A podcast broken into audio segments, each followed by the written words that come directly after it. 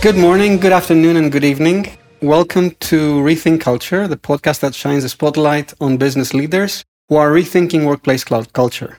My name is Andreas Konstantinou, and I'm your host. And I'm also chairman and founder at Slash Data, and I have a personal passion for rethinking culture. Today, I have the pleasure of having with me Alexis Pantazis, who's executive director and co-founder at Hellas Direct, which is a next generation insurance company, and he's also an active angel investor and a dad. Welcome, Alex. Hi, Andrea. Hi, everyone. Thank you very much for hosting me, and it's uh, delightful to be here. So, we've known each other for quite a while, and uh, I've admired your stories that you've shared of how you've built a very strong culture at your company. And you have the company has been running for how long? Uh, we've been up and running for close to 10 years now. We set up Hellas Direct with Emilios, my co-founder, back in 2011. We were incorporated. 2012, 13, we went live. Super. Before we go into and hear more about the culture at Hellas Direct, I'd like to hear a bit about you and like where you were born, how you spent your childhood years, and how did you end up doing what you're doing today? Yeah, sure. So I was born in London, but my parents are both from Cyprus. So I grew up in Cyprus. I've got one younger sister, Elena, who is six years younger. She's now working in venture capital in London. And I left Cyprus straight after my army service. I spent two and a half years in the army and then went to study abroad. So I studied in England, started working there, eventually went to the US, and then came back to London, worked mostly in finance, the bigger chunk of my of my career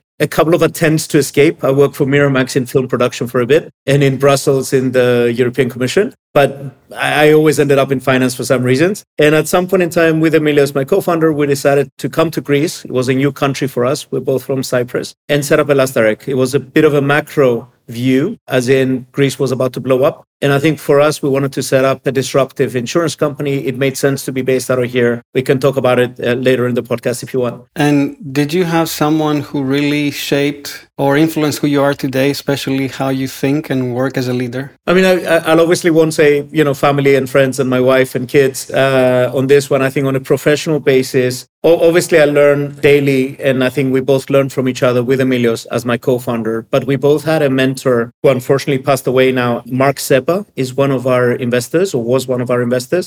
Mark Sebba is was a lovely gentleman who was the CEO of Net-a-Porter, Net-a-Porter, you probably know, is one of the biggest uh, luxury marketplaces in, in the UK. And if you Google him or if you look him up on YouTube, there is um, there's a fantastic video where it's called "The Most Loved CEO of the World," and it's upon his retirement where the whole organization did a, a, a goodbye party for him, a surprise party for him. Mark was fantastically inspirational, very down to earth, very brilliant human being, and I think both for me and Emilios, especially when we were setting up the company and especially when Greece was going through its ups and downs. Are we going to stay in the euro? Are we not going to stay in the euro? All these things. Mark was very much a beacon of wisdom and somebody who was very inspirational and somebody we looked up to, but at the same time, very humble and very human. So I think it, it, it kind of broke the stereotype of the hard leader who is always dogmatic and have a view. And it was always more in active listening mode. And I think we learned a lot from that uh, by interacting with Mark. So when you decided to start an insurance company how much how did the the aspirations for for a business for a thriving high performance business relate with the aspects of culture I think for us with Emilios, when when you look back at the, I mean, obviously when you start putting your business plan together, you never really think about culture. I think you just do what comes natural to you. We were both blessed to work in organizations that we admire, and we had a great experience or training ground in. I mean, both of us worked at Goldman Sachs. Emilios also worked at McKinsey. I worked for a little stint in BCG. I, I think both of us, you know, got little bits and pieces that we liked from the cultures that we were in before. And also, we identified strongly what are the things that we didn't like about these cultures. And it was actually quite funny when we moved to Greece to set up Hellas Direct. The feedback we were getting from the ground up was very much a hierarchical structure of a culture where we needed to have an office. We both needed to have a secretary each, which we don't have. We both needed to be very distant to our employees. And we came with a very different mindset. We said, you know, what you do at work obviously you need to be high performance obviously you need to have the right ethics all these things which we're, we're considering as given but the way you interacted with other colleagues and your employees should not be the distant classic hierarchical alpha male type way of running the business. So back to your question, I think in the early days, we never really formulated, we never sat down and said, this is how the culture should be. But through the years, we can definitely identify certain things that we went through that are now part of our DNA. So, and, and, and, when you actually look at them, you can actually say, oh, this one we stole from Goldman, this one we stole from McKinsey, this is from the special forces in the army, this is, so you can find the connection and the connecting lights. So, what did you actually steal from these companies? What, what ideas did you get inspired by? I, I, I, mean, what we both admired Goldman. Goldman is one of those cultures where you either love it or hate it. I think it's a little bit of a Marmite effect. And both Emilios and I are big believers that what the company does, it does it very, very well. There's a book that we were more or less forced to read when we came on, which was called Culture of Success. And I remember I was just fascinated with the history and the, the people that were leading the company at different points in time, how they made their mark. So back to what is it that we got from Goldman? Goldman has a very strong collegiality there is healthy competition, but there's a very strong sense of collegiality. It's us versus the world. And I think that is something that we definitely copied and is part of what we do. The interview process was definitely something that we copied from both Goldman and McKinsey. We always have three rounds of interviews, two people per round, and it's people from different parts of the organization that would typically explore fit because at the end of the day, skills in most circumstances you can pick up but the culture fit is something that either works or it doesn't work. And I think for us, it's very easy to be fooled in an interview if you just go in once and you just happen to gel with somebody. So, in an effort to be a little bit more open minded about the people we hired, we decided to copy what Goldman and McKinsey does, which is many, many different rounds of interviews, different settings. You get to see a person from different perspectives. And at the end of the day, it's a dating game. So, the new recruit also needs to feel that this is the right place for me. So, investing up front in these relationships rather than later on was something that we definitely copied from, from these guys. And I think the other thing that we more or less copied from my experience in, in the special forces was that in special forces, you have small autonomous teams that if somebody dies during an attack, you have to have others that will step up and take that responsibility.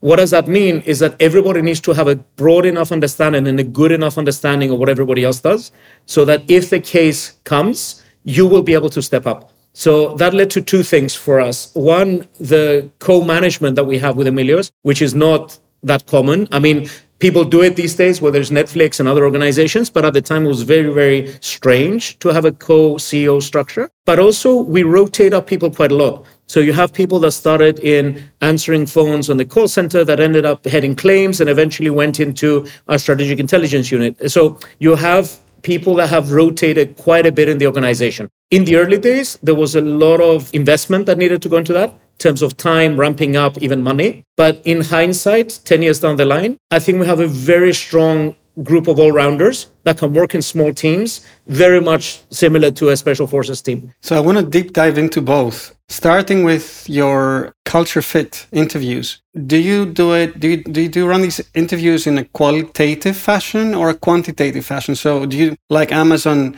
like ask for specific examples of like, how do you represent that value in your life? Or do you observe and test the candidate more qualitatively? I think it really depends on the role. There's a general fit, I would say, that is is difficult to put in quantifiable ways. So that's more of a can you ask the right questions to understand if somebody is overly arrogant? Can you ask the right questions to understand if this person would be willing to learn and explore their intellectual curiosity? We're looking for three things in people typically.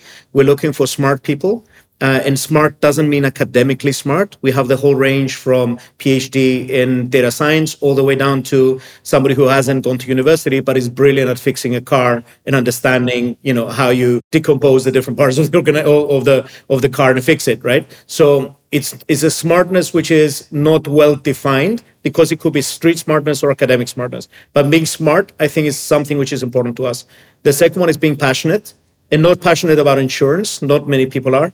I think it's being passionate about something. And most of the people in Hellas Direct have a different hobby that they're passionate about, ranging from playing music to being a stand-up comedian to be a beekeeper. And you have the whole range. And again, just you see the type of personality you attract as an organization. Most people have something they're passionate about. And the third one is to have a, I would say, the drive to change the world. I know it sounds very uh, presumptions, but ultimately is, especially in Greece during the crisis, it was important to get optimistic people on board that they really believe that, hey, if I put the work in and I'm a little bit lucky, maybe we can change the world. Maybe not the world, but the insurance sector. Maybe not the insurance sector, but the life of this consumer that just called me and is pissed off because they crashed. So we needed that positivity. So back to your question, you can't really structure an interview around these three things. Obviously, we have case studies for more deep experts or more senior people that come through the team. But in all the interviews, definitely up to the point that we were 100 people, maybe even more, the final round was always with Emilios and myself or with one of us. So I would say we out, we had the ultimate yay or nay on culture fit, and that's what we really focus on. Can you still do that with 200 people in your organization? We went through a phase where we stopped doing that just because it was just not possible given workload and stuff. And then we decided that this was so important that we need to do that. So Emilios or myself or both of us are now doing again the, the final round. So I think probably up to employee 110, 120, we probably saw every single one of them. Then we went through a phase where we probably hired 20, 30 people, especially during COVID. I think we skipped that during that phase. And since coming back to the office or since we we, we started having hybrid work, I think we, we started doing that. So yeah. And then you mentioned you rotate people in different departments or job descriptions. How does that work? Is it an elective? Is it something you encourage them? Is it something that's part of their job? I mean, in the beginning, in the beginning we had to, just because we didn't have enough people. so it's like, oh shit, we need to do this. Let's put this person there. I think in time, a lot of people express their preference coming in. So somebody who would come and join us on the customer service team, which is very much focused on servicing a client at a time of need. We always erred on the side of getting smart people that could, who had good judgment, I would say. Uh, so they would never had a script. They never had something specific. We did intense training for three, four weeks. And then once you do that, we never timed them. Is it 10 second call or is it five minute call? Whatever it is, as long as the client is more happy when you put the phone down. So these kind of training sessions allowed us to get smart people. And the smart people we got obviously had more ambition. So they would say, I'm happy picking up the phone now for a couple of years, but you know what? I really like marketing. That's what I studied. I just graduated from my degree. Can I go there? And I think in the beginning, it was very easy for us to accommodate this. As you scale up as a company, you recognize the need to hire deep experts in certain fields. And I think there you, it becomes less and less likely that you will just rotate somebody without having the necessary mentorship or guidance from the top. So I think on that one, back to your point, it is an elective, but I think it's partly a combination of the two. So we as an organization will see we have a, a need. We will open up all roles internally, not just externally. People can put their hand up. There's no criticism about that saying, Hey, I got this role three months ago, but I would love to go for this. But it doesn't guarantee that you're going to get it. I think in the past where you had a much higher hit rate than we do now. And how do you work with the individual, the, the staff members to design their career path in the organization? I think this is something that we're getting better and better at now. Two years ago, we didn't even have a people and culture function. And I think we reached a point where we had you know, uh, uh, up to a certain point, as a founder, you remember everybody's names, you know their family history, the family background, the team they like, and whatever. And at some point in time, it just gets unmanageable, right? When you cross usually the 100, 100 person level, it starts getting more and more difficult. So I think that's when you need to start introducing more structure, for the lack of a better word, or at least to have more rigid way of looking at somebody's career path.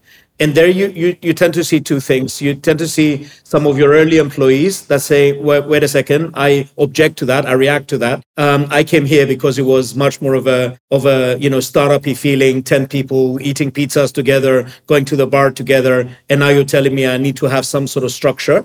And some people are like, I needed that or I need that in order to be more productive and, and be able to give back more and, and all that how do we sit down and, and figure out career paths? I, I, think we need to understand people's preferences and we need to be very honest with each other about what are we good at and what, what are we not good at. And that's something that we do daily. Even with Emilios and myself, we get feedback from our team around us. And, and, it is a question of show me my blind spots. I'm the reason why I'm asking you is not because I will feel worse or better about myself, is I want to understand if I have blind spots, what are they and how do I address them? And that's something that we do very openly. I, I, we talked about it in the past about radical candor and being very, you know, brutally honest with ourselves. And I think that's something that we do. So when we sit down and talk about somebody's career, it's pointless to be talking about five years from now where you're going to be within the organization because the organization is changing so quickly in so many different dimensions that there's roles that will be existing then that you don't even know about now. Small example, we launched in Romania two months ago there is an opportunity now for somebody to be based in Bucharest, right? Two years ago, we couldn't have said that, oh, in two years' time, there will be a, a, role for you in Bucharest. So back to back to your question, I think it is a question of understanding and mapping people's preferences, understanding people's skills, and be honest about feedback points and how to work towards that. And when the time is right, I think you can identify the people that want that extra responsibility. How will you give it to them and how quickly you will give it to them? I think that's always a little bit of a managing exercise. And you mentioned Radical Candor, which I recently read and is one of my favorite books now.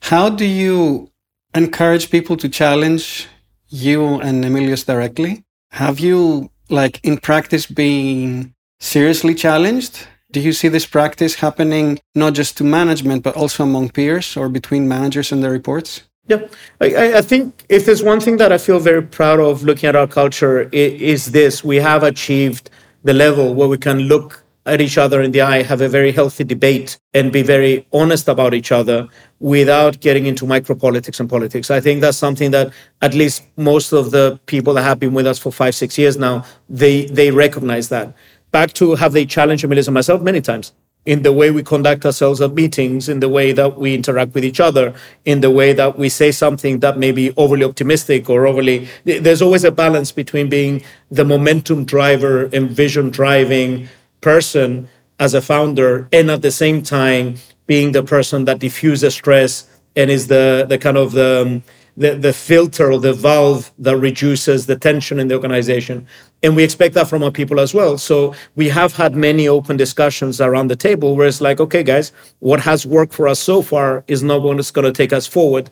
And how do we make sure that we stay impactful, but we don't lose that sharpness of a startup? But we need to start thinking about, well, it's more of us now and it's more of us with different responsibilities and make sure that you're not siloed as an organization so things like that you need to have constant open discussions. Practical things that we've done.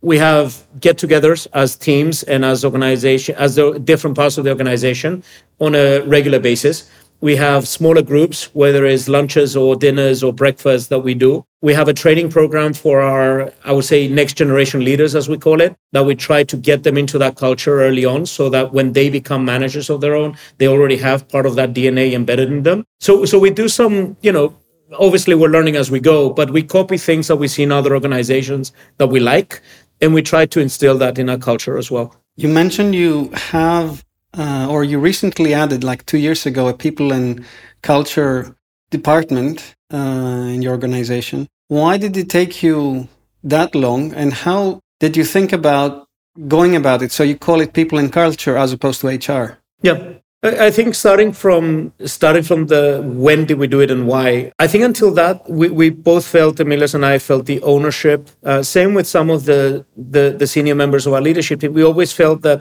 we had the ownership of that.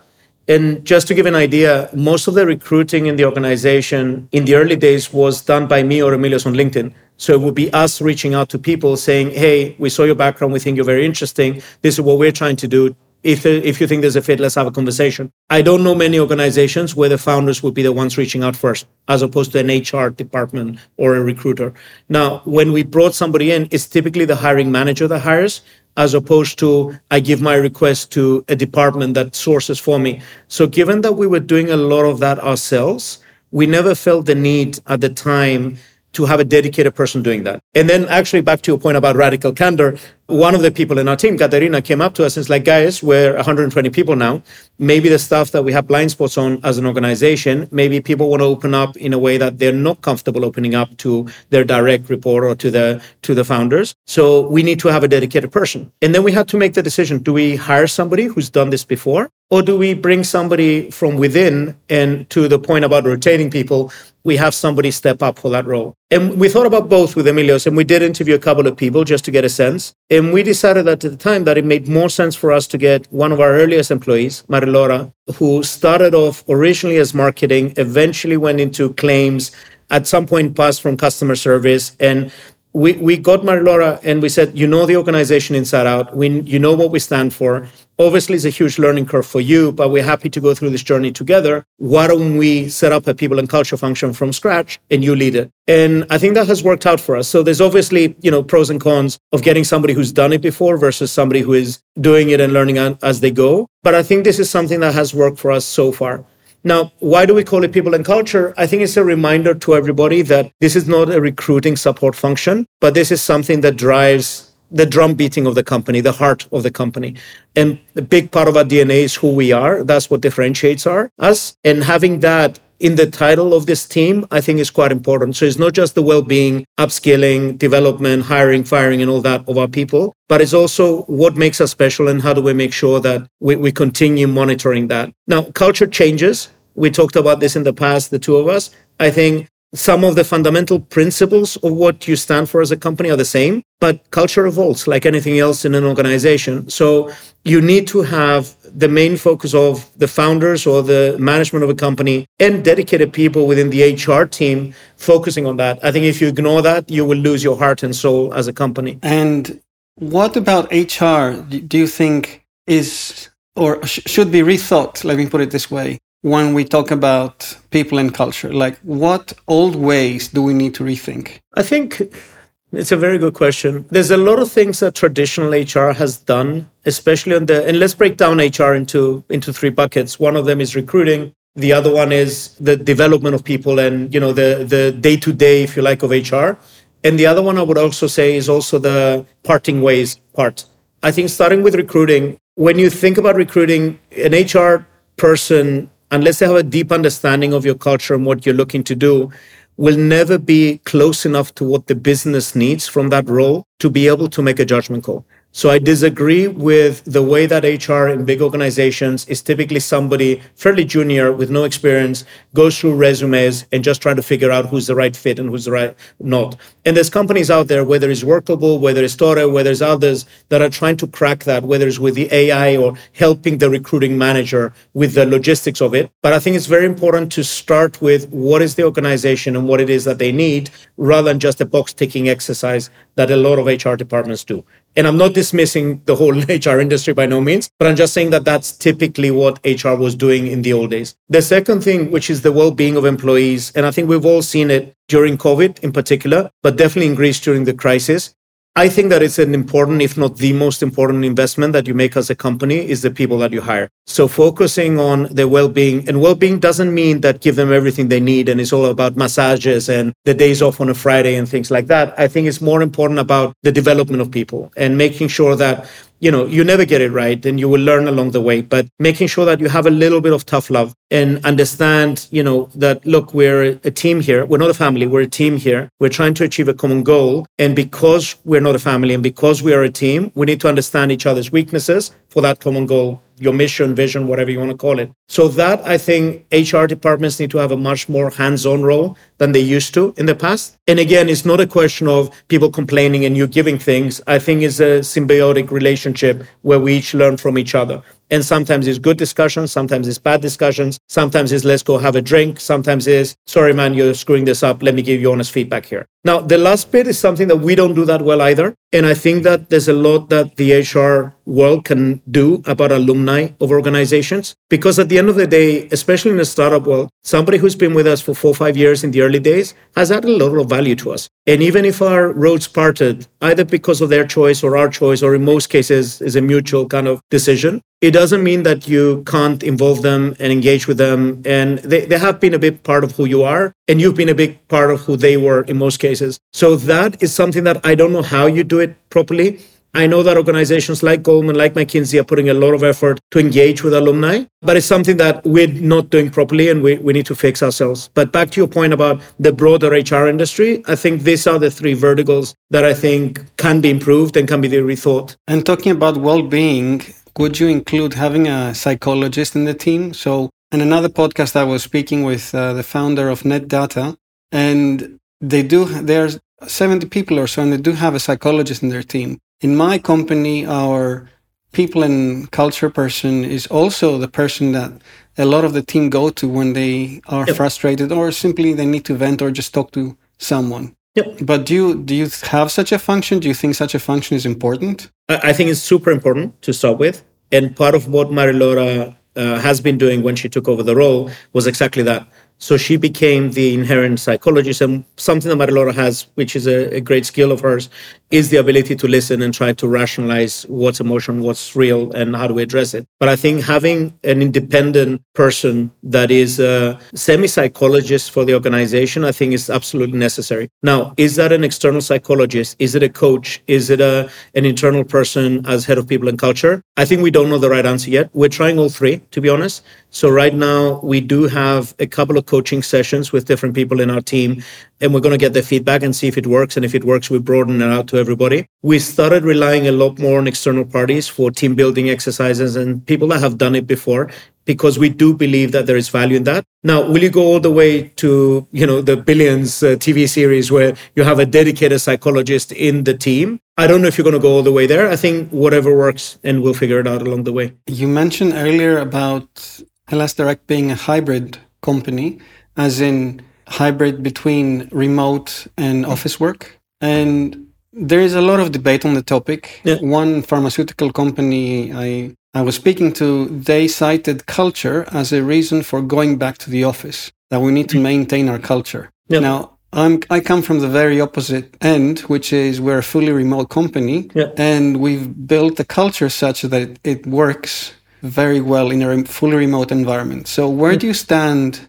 on the impact of hybrid versus remote versus office work to culture? Yep. I think that when you look at our organization, we obviously had a lot of debates when COVID kind of started, you know, becoming less of a thing. We started having the discussion, do we bring everybody back like big organizations have done? Or do we stay remote or something in the middle? And I think what we realized with Emilios and the team was that ultimately, when you look at Hellas Direct, it's three different organizations together. One of them is a product team, and that product team is your typical, you know, around 50 developers, DevOps, uh, testers, UX, UI people, product uh, specialists. And these are much more asynchronous work that is typically done from home anyway. And these people, even before COVID, had a much more flexible way of working. And there it's easy to measure the deliverables. And you have to make sure that you don't drop the ball on the soft side of things. Meet every couple of weeks to do a retro at the office, go for beers, go whatever. And the team has been doing anyway their own hybrid model before COVID hit anyway. The second team is what we call a customer journey team, which is everything from our marketing team, customer acquisition, all the way down to customer servicing when somebody picks up the phone and calls us, all the way down to you crash, you claim, what happens, court cases, and the whole range on that. That's much more, I would say, interactive with the consumers and also interactive within the teams. I will learn a lot by being next to you when you pick up the phone to speak to somebody at a time of stress that's a moment of truth for us. So you need to have people learning from each other. It's very, there's a lot of osmosis there. So there, we actually went through the debate. Do we bring everybody in, you know, five days a week? And because we are 24 seven, do you actually bring everybody in around the clock 24 seven in these functions with shifts? We decided to be a little bit more structured than the product team. So we actually told people you need to spend three, four days at the office, but we trust our leaders in every team, in every small team to decide what works best for them. And, and lastly, we have what we call the federation functions, which is more finance, people and culture, our strategic intelligence unit, our OKR uh, kind of framework. So people like that, again, it's important to spend time together, but it's not something that we're dogmatic about. So long-winded answer to your question, I don't think that culture is the reason to come back to the office because I do think that if your culture is strong enough, irrespective of the means, you, you can keep it. I think it's very important, though, to structure moments of interaction with the team because it's very different having a virtual interaction versus a physical one. So, whether it's doing closer in the year get togethers, whether it's you spending social events, whether it's getting the whole team together somehow, I think that becomes increasingly important. So, how do you do that? Like in a hybrid environment, how do you get people together? We put a budget for every team. And we said, guys, you know, this is a budget I expect you to spend. And this is whether it's travel to meet, you know, and don't forget, we have an office in Greece, we have an office in Cyprus, now we have an office in Romania. So getting everybody together or making sure that different functions get together on a regular basis, once every three months, once every six months, is it once a year? That's something that we're pushing hard in order to do. And because we are fairly decentralized and, and self driven teams within the organization, we just gave a budget to everybody and we said, guys, assume that you can do that. The one thing that we haven't done well yet is we want to get the whole company together. And there's a lot of logistics with that because about 200 people from three different locations. It gets increasingly complex and expensive. So that we need to make sure that we do it the right way. And is that budget actually being spent? Are people doing we're, these? We're pushing people to spend and we formalized it as a budget at the end of last year. So it's too soon to tell.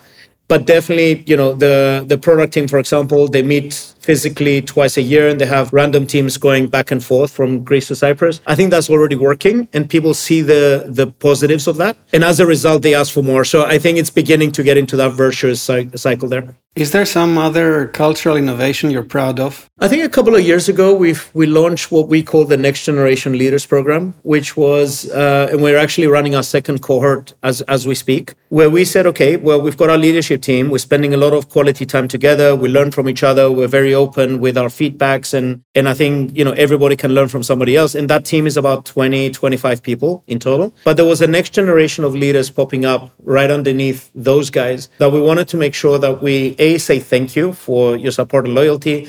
B, we identify you as future leaders of the organization. And C, how can we give value to you, whether you stay within Hellas Direct or you leave? And we launched a program, which again, we looked at what others do globally and we try to figure out what would work for us. And it's a program that runs for about three months. We select six to eight people and we have basically three themes over there. One of them is a learning theme. So we have skills, and it's with people within the organization and outside that will give them the soft and hard skills, whether it's negotiation, writing an email, doing a presentation, how do you deal with difficult situations in the workplace, things like that. And these are very practically minded. The second aspect, we call it inspire, is bringing a guest speaker. And that guest speaker was arranged from people that have set up their own business before, people that all the way down to the agent of Giannis Antetokounmpo and, and how do you deal with with a two-time MVP and how do you give him feedback? So things like that. And again, very practical fireside chat kind of uh, things.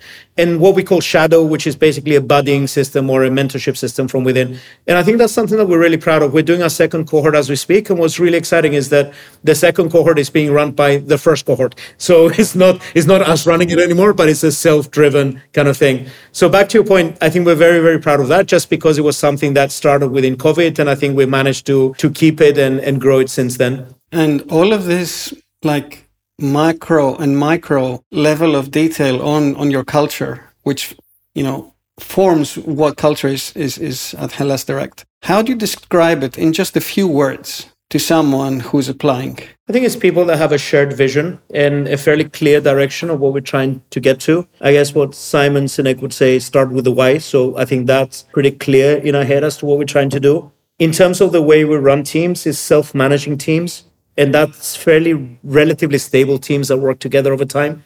And I think we, we encourage diversity, and, and we do mean that when you look at the range of people that we hire. I think you need that creativity, you need that trust between different functions. And so you need to have an emphasis in hiring the right people. So it's very difficult to put culture to words, I think, because everybody talks about, oh, it's customer centric and is this and is that. But I think you need to live it in order to to get a sense. That's why for us, spending so much time up front in hiring and getting people in to come and meet the teams before they actually join, I think that's quite important because there is an element of do I fit here, do I not, and should I be here, should I not? As we move towards the end of the podcast, I wanted to also look at the the other side of Alexis, which is the angel investor side. So, is culture important when you do your angel investments? 100%.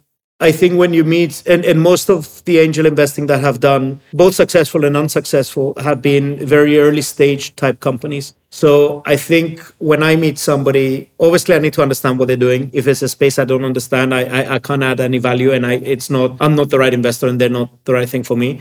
But if it's something that I feel that I've got a strong enough understanding in, what really matters is the vision and the passion of the founder. Can you see it in their eyes that they have a view as to how the world will evolve and what it will get to?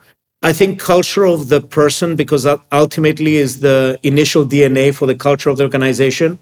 I think you can sense certain attributes which are important, whether that person listens to feedback, whether they will be challenging some of the feedback if they feel that that's wrong or right and, and having that debate with them about where the future of this business is going, I think it's a very healthy thing to have. I, I, don't I don't do well and I typically don't invest with somebody that doesn't follow up after the meeting. The soft things that signal to you that maybe they're not as engaging as they should be with investors, with stakeholders, and tomorrow it could be employees. Now, the last question I answer my, myself is that nobody has built a business, at least to my understanding, nobody has built a business on their own. So if that person doesn't have the right focus on culture early on as to what kind of people do I want to recruit and how am I going to scale this business, and you never have all the right answers, but you can see the the person being troubled by it. It's like, will I find the right people and should I hire this person or that person? If they ask you these kind of questions, I think that's a very good sign. So back to your point, as an angel investor, something that I've looking back at investments that I've made, a big chunk of it has been is this person able to scale an organization around their vision that will deliver on that vision? And if they don't have it, are they open minded enough to saying, I need somebody as part of my finding team that will bring that? And I don't think I've ever made an investment that didn't tick that box if you if you get what I mean. Did you reject investments because you thought they would lead to the wrong culture? Yeah.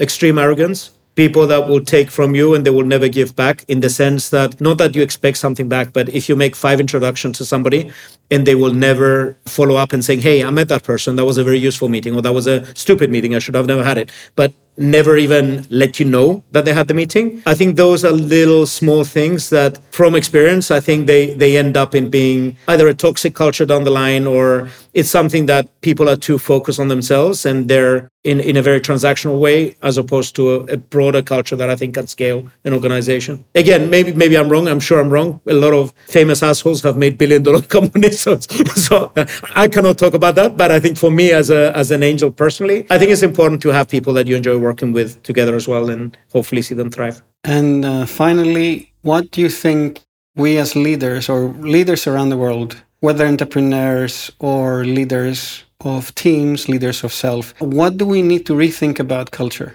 What do we need to change about culture in our companies? One of the stereotypes that has broken over the last 10, 15 years, definitely in the Western world, less so in markets like Greece, is the whole concept of the um, infallible, strong leader, manager that never makes mistakes, that never, that always knows what's the right thing to do. And I think when both Emilios and I started admitting to our team that, hey guys, sorry, I'm scared shitless about this thing, or there's an acquisition that we're looking to make and we decided to walk away last minute. When you're honest about the blind spots you have or the mistakes that you make, I think that's a sign of strength that in the old days people never really appreciated. You always think of a strong leader as a general in the army, as opposed to somebody that has emotions and is much more open. And I think when you think about entrepreneurship, having people that are constantly learning, who are willing to admit their mistakes, who listen more, I, I think that's the leaders that I look up to and I aspire to be. And that's something we need to rethink. I think there's a lot of things you can copy from other organizations. And entrepreneurs always, you know, the, the famous line about, you know, steal from left, right, center. But I think it's important to steal from organizations that you put in the context of time and in the context of does this organization fit with what I stand for? We look up to Amazon a lot and we try to we've read every single book about Jeff Bezos and the, the principles and a lot of the principles that they follow express what we want to do, right? But at the same time you can't copy everything they do because it's not who you are. So I think it's understanding when you steal stuff, what it is you steal and, and how do you make sure that it fits your culture. I think that's part of the learning as well. Alexi, thank you for the wonderful insights, sharing the story thank of your culture and inspiring us. Thank you.